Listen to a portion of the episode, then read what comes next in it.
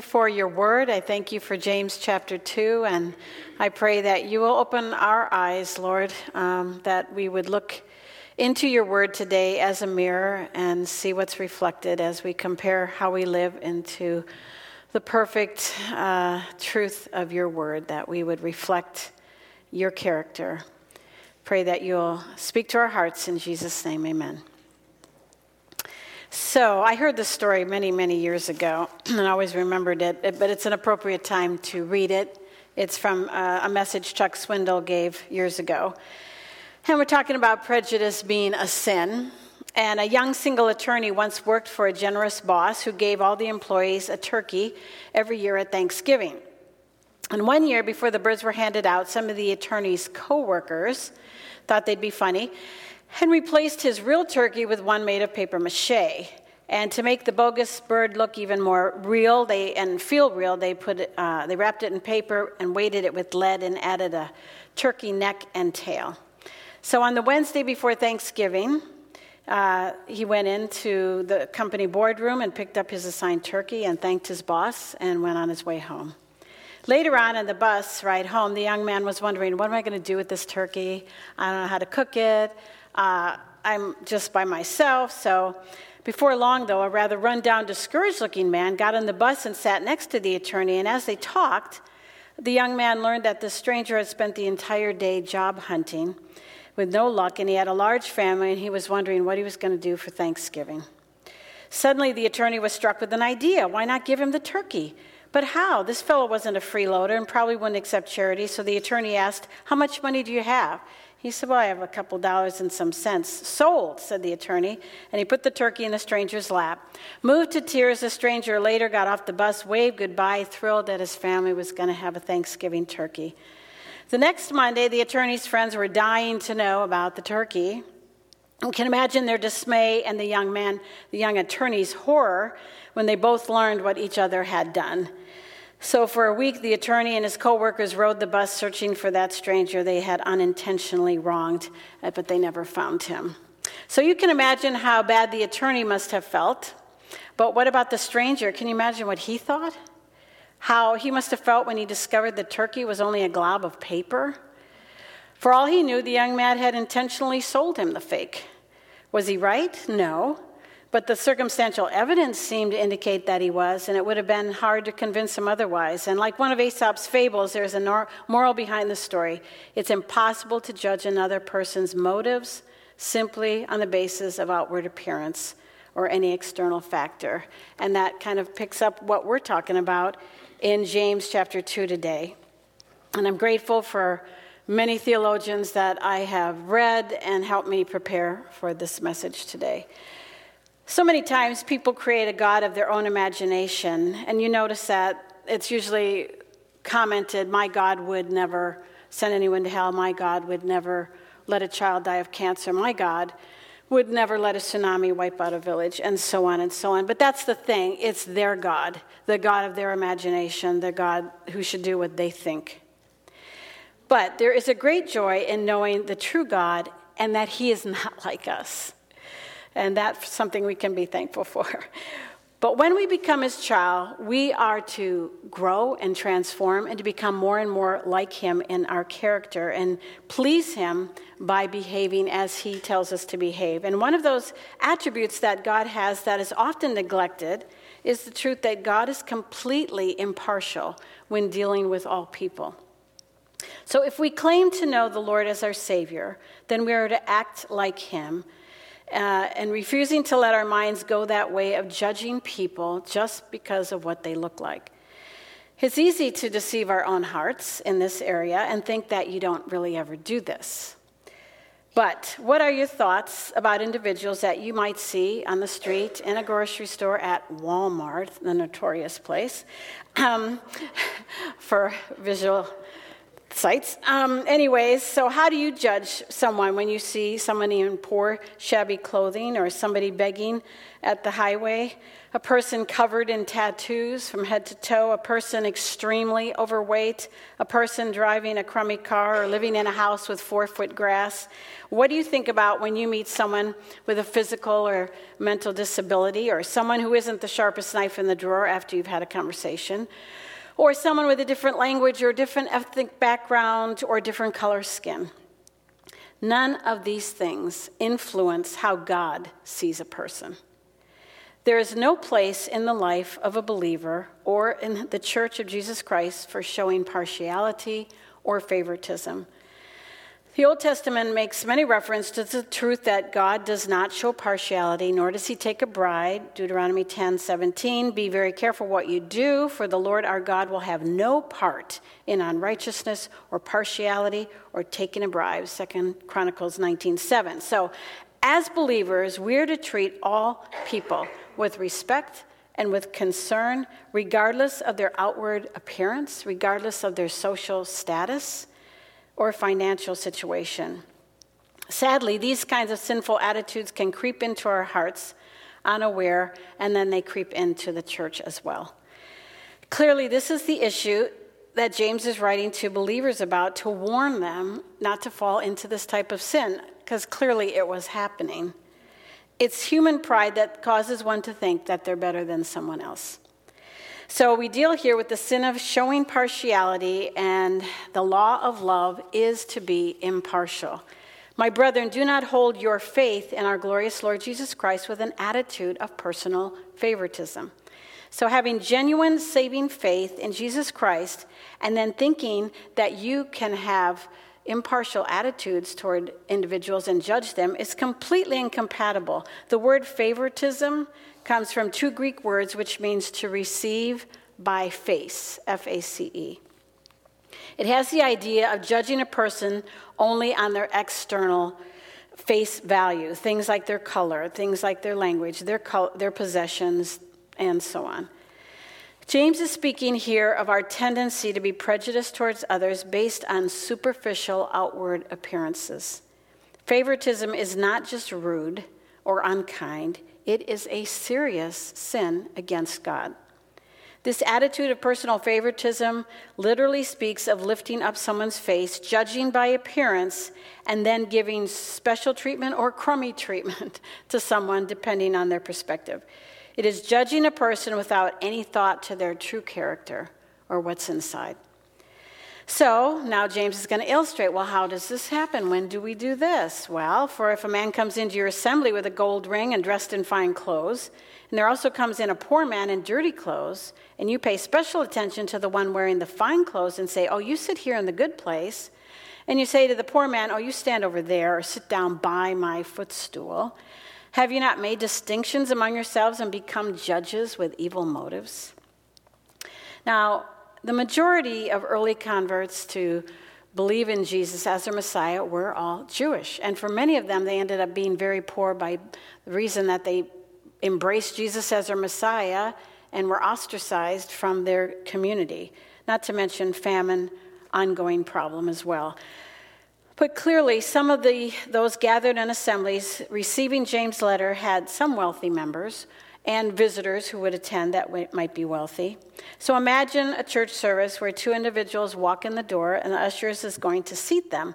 One has gold rings and beautiful clothes, another is in ragged, dirty clothes. So where are you going to put them?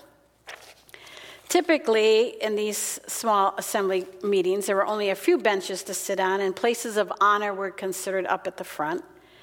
Some apparently had brought their own footstools in, uh, for their bench. So to ask a visitor to sit by my footstool was certainly very disrespectful. Leading the wealthy person to sit in a special seat of honor and the poor person to sit next to a footstool is a clear display of the sin of partiality. Favor is shown to the well dressed man just because he's well dressed, while contempt is showing to the poor person just because he's dressed poorly. What has just transpired is making distinctions and discriminating someone based on what they look like. And this was done with evil motives, with hopes that the rich man may do something nice to the one who gave him to the nice, the nice seat. Maybe he'll support our ministry, and on it goes. So, this is often done with contempt for an individual because of pride. And the evil done is not the fault of the rich person. Having wealth isn't sinful. Both the poor and the rich are equal in the sight of God, and therefore partiality must never be shown to either. I was just reading in Proverbs 22 today the rich and the poor meet together, the Lord is the maker of them all. So, why is prejudice wrong? Verse 5 Listen, my brethren, did not God choose the poor of this world to be rich in faith and heirs of the kingdom, which he promised to those who love him? James admonishes here his readers to listen, think about the truth, and how inconsistent it is to behave in this way. One author put it this way James is not shutting the door on the rich, far from that. He is saying that the gospel of Christ is specially dear to the poor, and that in there, it, there is a welcome for them where he might not be welcomed elsewhere, and that through it there is a value on that man whom the world might regard as valueless. So, what matters to God is not how much money a person has, uh, but the condition of their heart. It is God who has chosen the poor of this world to be heirs to his kingdom. And you know, Paul wrote to the Corinthians there's not many wise, not many mighty, not many noble among you. God has chosen the foolish things of this world to confound the wise. The majority of God's people will not have vast, vast wealth, but God assures them that they are rich because of their faith. With God, there are no second class citizens. And in heaven, everyone will be equally rich. Everyone is a joint heir with Christ. James is pointing out how totally unlike God a person is when they dishonor him with their prejudiced attitudes toward the poor or whatever other thing about a person you make a judgment about. Verse 6 But you have dishonored the poor man. Is it not the rich who oppress you and personally drag you into court? I mean, he's asking them, why would you exalt the very people who tend to be the ones who persecute you the most. Many had been taken advantage of by the rich and brought uh, to court and sued. They think so little of your worth as a person, and they are the ones now who even blaspheme the name of, of, Jesus by which believers have been called. The fair name of Jesus was slandered by enemies of the church, adding to the misery um, the life of those who are his children. And to give preference to the rich and discriminate against the poor was really to align yourself with the world's faulty thinking. Poverty has always continued, and it always will, because we live in a world full of sinners who are self absorbed and think only of themselves. That may be the nature of our unloving world and culture, but it is not to be the case among believers. Scripture has always made it clear that we are to love our neighbor as we love ourselves. But if you show partiality, you are committing sin and you are convicted by the law as a transgressor. Having favoritism and showing partiality is totally contrary to God and the Christian faith. We are commanded to fulfill the royal law of God, which demands to love the Lord our God with all our heart, soul, mind, and strength, and love our neighbor as ourself. Now, you may be pleased with yourself thinking that you've never committed a heinous sin of murder or robbing a bank or adultery and you, you have your own list. But the point James makes here is that you're guilty of all of God's law when you break one because the law is a unit. It's not broken down into individual parts. So showing partiality makes one just as guilty of breaking the law of God as any other sin committed. Having negative attitudes toward people you don't even know because of what they look like, because of their social status, or whatever, is a wicked and serious sin. The law of God, as I said, is a unit, and to defy his commands in one area makes one guilty of breaking the whole law of God. And no sin is small in God's eyes. He doesn't rate them one, two, three. Now, God's judgment is seen in verse 12. So speak and so act as those who are to be judged by the law of liberty, for judgment will be merciless to one who has shown no mercy. Mercy triumphs over judgment. So James finishes this section here by appealing to all believers to recognize the danger of divine judgment. Believers are to live and act as those who have been saved by the grace of God. We have been set free from the bondage of our sin because of the good news that repentant sinners can come to Jesus Christ and ask for forgiveness and will be forgiven. The gospel message is indeed the law of liberty because it sets us free from being in bondage to sin, sets us free from judgment and punishment. Jesus took all of that on behalf of everyone who would ever trust him when he hung on the cross. So, those who live their life refusing to show mercy to others reveal that they have never responded to the mercy of God in their own lives. God is the one who gives mercy, and the proof that we have received God's mercy and the gift of eternal life is that we share all good things given to us by God. A person who shows no mercy has a total lack of concern for others in their need. They don't love people as they love themselves. They fail to reflect the love of God for others, and so they prove that they have never responded themselves to the mercy of God that He offers in salvation. Showing mercy is the fruit of a changed life. It is the work of God in a person's heart, so God gets the credit for that. Therefore, mercy triumphs over judgment. A true believer lives their life showing mercy to others, and God will show His mercy because showing mercy testifies a person truly knows him. Now, James switch gears and talks about faith that is dead. What use is it, my brethren, if someone says he has faith, but he has no works? Can that faith save him? If a brother or sister is without clothing and in need of daily food, and you say to them, Go in peace, be warmed, be filled, and yet you do not give them what is necessary for their body, what use is that? Even so, faith, if it has no works, is dead, being by itself. But someone may well say, You have faith and I have works. Show me your faith without works, and I will show you my faith by my works. You believe in God, that God is one, you do well. The demons also believe and shudder. But are you willing to recognize, you foolish fellow, that faith without works is useless?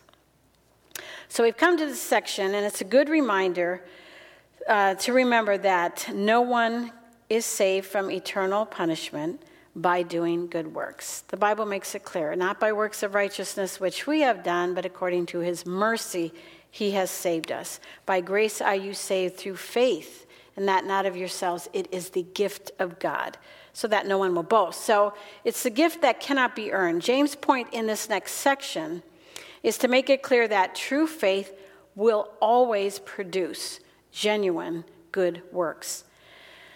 There is no cost to the gift of salvation, but it will cost everything to the one who believes. Paul emphasized that the root of our salvation is faith in Christ plus nothing. Every believer is rooted in Jesus Christ, as John 15 describes. And if you have the root, as I said last week, you will have fruit. And that's the point of what James is teaching here. Dead faith. If someone says he has faith but has no works, can that faith save him? The person who claims they believe in God, they know the Bible is the Word of God, they know Jesus is the Son of God, He died on the cross to pay for sinners, uh, the debt of their sin, yet they live their lives with no works to back up their profession, can that faith save them? No. True, genuine faith can never be earned by good works, but genuine faith will always produce good works. Can a phony or a fruitless faith save a person? Clearly, the answer is absolutely not. And how is that indicated? Well, he shows a lack of true compassion. He illustrates this point by giving an example of someone who claims that they have faith, but they have no compassion when they see somebody in a great need. Meeting someone who is in their poverty with a lack of proper clothing to stay warm in the cold or food to sustain their life, and then sending them on their way, wishing them well. I hope you find a fire. Let me pray for you. And sending them on the way while doing nothing reveals a heart that isn't in tune with the Lord. It reveals a total indifference, a lack of compassion for those with true needs. in other words, James is saying a person respond, who responds with saying, I'll pray for you, but does nothing to meet the need. That is not a true, genuine faith. The same truth is taught in 1 John 3:17, which we'll be studying. You know, if you behold someone who has great needs and you have the ability to meet those needs and you don't, how does the love of God dwell in you? Well, it doesn't. Genuine faith produ- uh, will provide real food and real clothes, not just concern. James makes the point that faith with no works is dead. True, genuine faith always has fruit to go along with it. So anyone can claim to be a believer. Anyone can know biblical truth. They can have been raised in a Christian home. They may be a Sunday school teacher. They may be involved in a ministry at their church. They may even lead other people to faith in Jesus Christ. And yet, if there is no fruit, if there is no obedience, if there's no changed life or compassion, it is a dead faith. One theologian put it this way it is faith alone that justifies, but faith that justifies can never be alone. Genuine faith always has practical evidence of that faith. Faith like the demons. If you claim to believe that God is one, you do well. The demons also believe and shudder. So you can have very sound theology. You can pro- proclaim that you believe in the one true God and the gospel message of salvation and think that that is sufficient because you know that. But James points out that even the demons know that. They know all the truth about God. They know He's the only true God. They know Scripture. They know the way of salvation is through Jesus Christ alone. But all of their knowledge can never save them. Having intellectual a grasp about God and the Word of God can never save a person. The demons actually tremble with fear because they know their eternal destiny is torment in the lake of fire forever and ever. How sad that individual people will suffer this same fate because they have a false faith and they have no fear about that, like the demons. They're deceived into thinking they're right with God because of all that they understand and know about the truth of the gospel. In verse 20, James poses a question Are you willing to recognize, you foolish fellow, that faith without works is useless?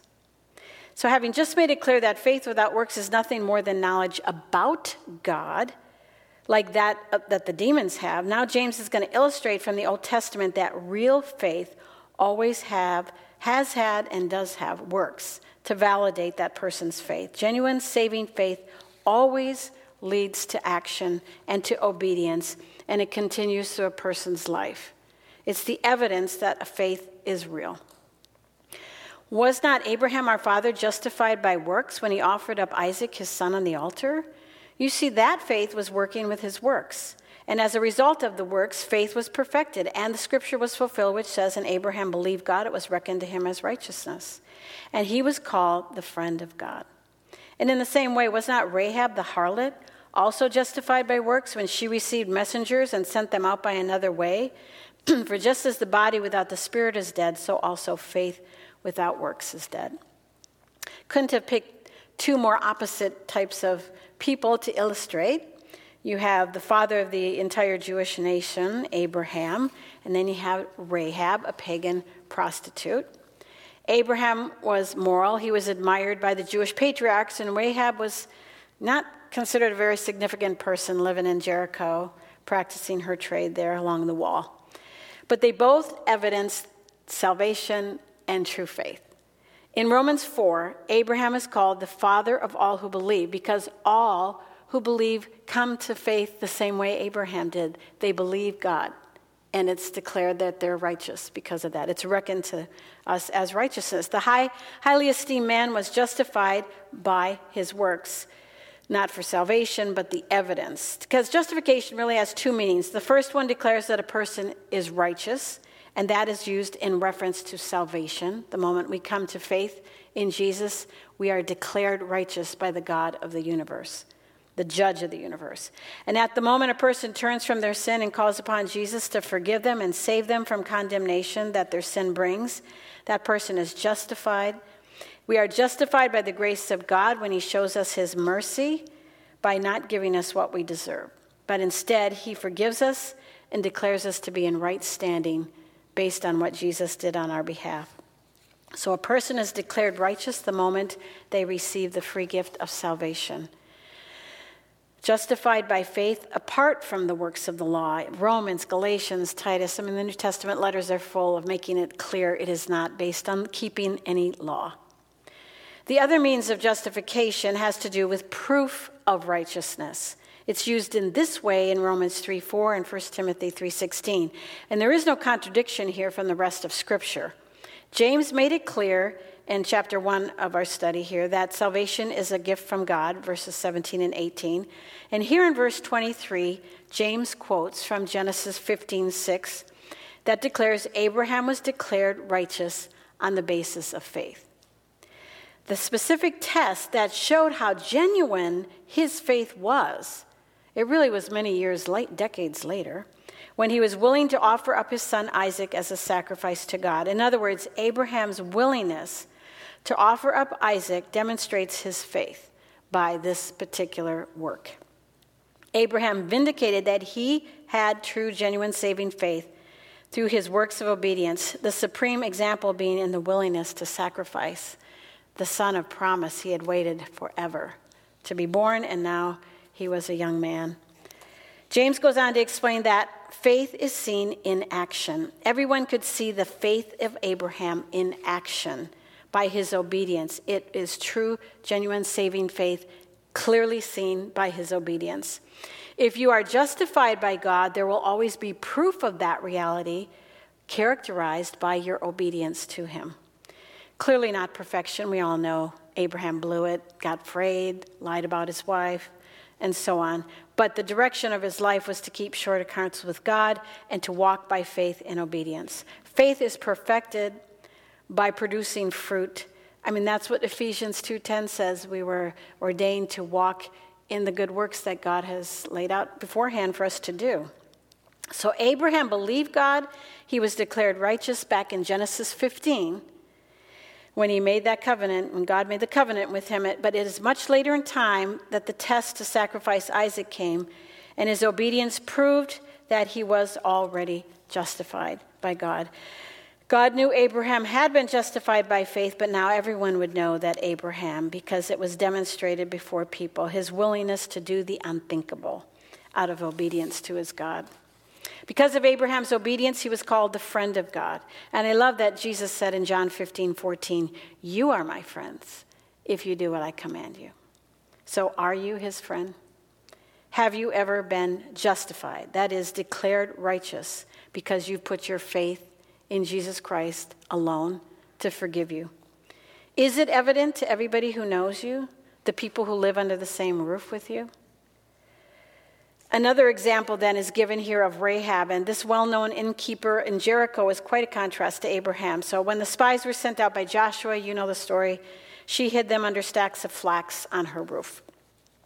She had the knowledge about God and all that God had done on behalf of Israel. And she was convinced he was the one true God, just from all the stories that everybody heard and were scared about, uh, those around the land of Canaan. She knew of the miraculous deliverance of the nation of Israel from Egypt, and she plainly states her faith in Joshua 2 For the Lord your God, He is God in heaven above and on earth beneath. Now, therefore, please swear to me by the Lord, since I have dealt kindly with you, that you will deal kindly with my father's household and give me a pledge of truth. So clearly, Rahab had trusted the God of Israel as the one true God, put her faith in him. And the Lord accepted her faith, and she was declared righteous at that moment by the Lord. And he also accepted her action to protect the spies. And she was justified by works when she received the messengers and sent them out by another way. So she had her imputed righteousness from the Lord to, given to her account and was declared righteous. She wasn't honored because of her profession. She wasn't honored because she lied to the king who came looking for the men. He accepted her trust in him, and the Lord rescued her and her family. And the most amazing thing is, uh, she became in the line of Jesus the Messiah. She married a nice Jewish boy after she left this area and went off with the people of Jewish con- the Jewish people conquering the land and was the ancestor of the Messiah. How amazing. There was no religious activity that justified Abraham or Rahab. No, both of them were declared righteous by faith. And both were willing to trust him whatever it would cost. Both are declared righteous by God and prove that before people that they were obedient to the God they trusted. My desire for each of us here learning from this passage today is that we would stop in the craziness and busyness of life and examine our own hearts. About the area of partiality, prejudice, looking down on others just because of what they look like or what you think they're like. If there is no fruit, if there is very little obedience in your life, then I pray you'll get alone before the Lord today and seek his face. Paul told the Corinthians to examine and test yourself to see if you really are in the faith. Jesus gave that very sober warning in Matthew 7:21. Not everyone who says to me, "Lord, Lord," will enter the kingdom of heaven, but he who does the will of my Father who is in heaven will enter. Many will say to me on that day, Lord, Lord, did we not prophesy in your name? Did we not cast out demons in your name? Did we not perform miracles in your name? Did I not go to church every Sunday? Wasn't I not part of a Bible study? Was I not? And you do in this ministry, you can add whatever. And then I will declare to them, I never knew you. Depart from me, you who practice lawlessness. How horrific to know the truth, but never let it change you. Regardless of all you may know about the Bible, the proof of genuine saving faith is a changed life that desires to obey the Lord, that brings forth fruits of obedience. So, as we've looked into this mirror today, what do you see? What's the reflection that you're seeing looking back at you? I pray that you will take the time to seek the Lord today. Let's pray. Father, I thank you for your word, and certainly this book hits home in every area of our life, Lord, every chapter. And I pray that you will draw those to yourself who don't know you Lord, help them to understand that it is by faith alone, in Christ alone. And Lord, my heart's concern is too for those who think that they know you, who've grown up maybe with the truth or just so familiar and can quote Bible verses and could even lead someone to faith in you, and yet don't realize that they don't know you because there is no evidence of a changed life. Lord, I pray that you will open their eyes that they will take the time to be in your presence today and seek your face and make sure that they have surrendered their hearts and lives to you. In Jesus' name, amen.